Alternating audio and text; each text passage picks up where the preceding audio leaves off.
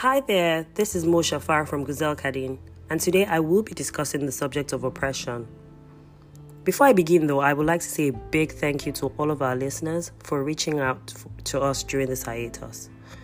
All the inquiries, amazing feedback, and words of encouragement are appreciated. We thrive on your compliments and your critique as it helps us to grow. If you went to boarding school, especially from junior secondary school, then you're probably quite familiar with the wicked seniors who dealt with you and made your life hell. Fast forward a few years, did you become the senior that you hated and feared, or did you become the senior who endeavored to alleviate the pain and suffering of the juniors? I'm sure you're wondering what the relevance of this is. It was probably such a long time ago, and being a wicked senior was the norm anyway. Well, this is simply the foundation for the topic of the day, oppression. I really struggled with this topic because it had so many tentacles. It's very easy to get distracted and rile on about the many levels of oppression. So today I've chosen to streamline it and focus on how this important issue may affect the several facets of our lives. I find that many people repeat the same cycles of abuse, wickedness, insensitivity, and oppression that they suffer or are suffered in the hands of others. And this vicious cycle taints every area of our lives. Personal, family, romantic relationships, marriages, friendships, work, politics, and leadership. Before going any further, let's ask ourselves this important question. Am I a bully? I have two favorite definitions of a bully. The first is from the dictionary.com that describes a bully as a predatory person who, from a perceived position of relative power, intimidates, abuses, harasses, or coerces people, especially those considered unlikely to defend themselves. The second is the FreeDictionary.com, and it describes a bully as an habitually cruel, or get this, overbearing person, especially to smaller or weaker people. Weakness in this situation is not often physical.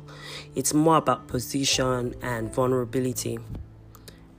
It is mighty easy to be an oppressor or bully. It only requires a slight advantage over another person.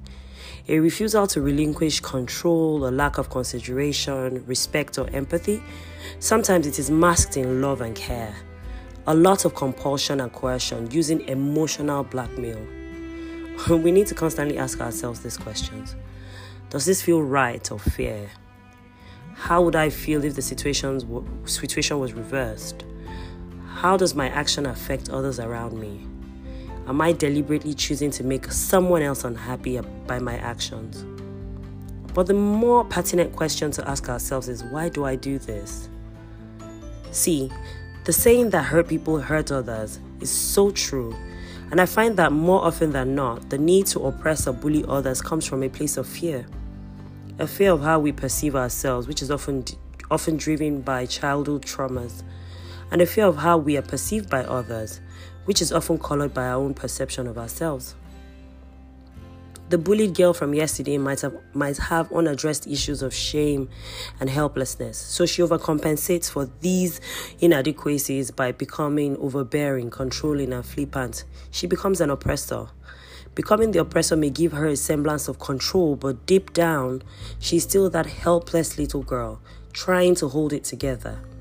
It takes a certain level of maturity and self-awareness to identify and acknowledge one's toxic traits. But in the end, it is important to remember that no true growth happens without healing, unlearning, and relearning. So, what are your thoughts on the topic of the day? We will be back next week to continue this monologue. However, if you would like to contribute to this podcast, kindly send an email to healingthechild@guzelkadin.ng or comment on our Instagram page at healingthechild. Thank you for your time and have a good week.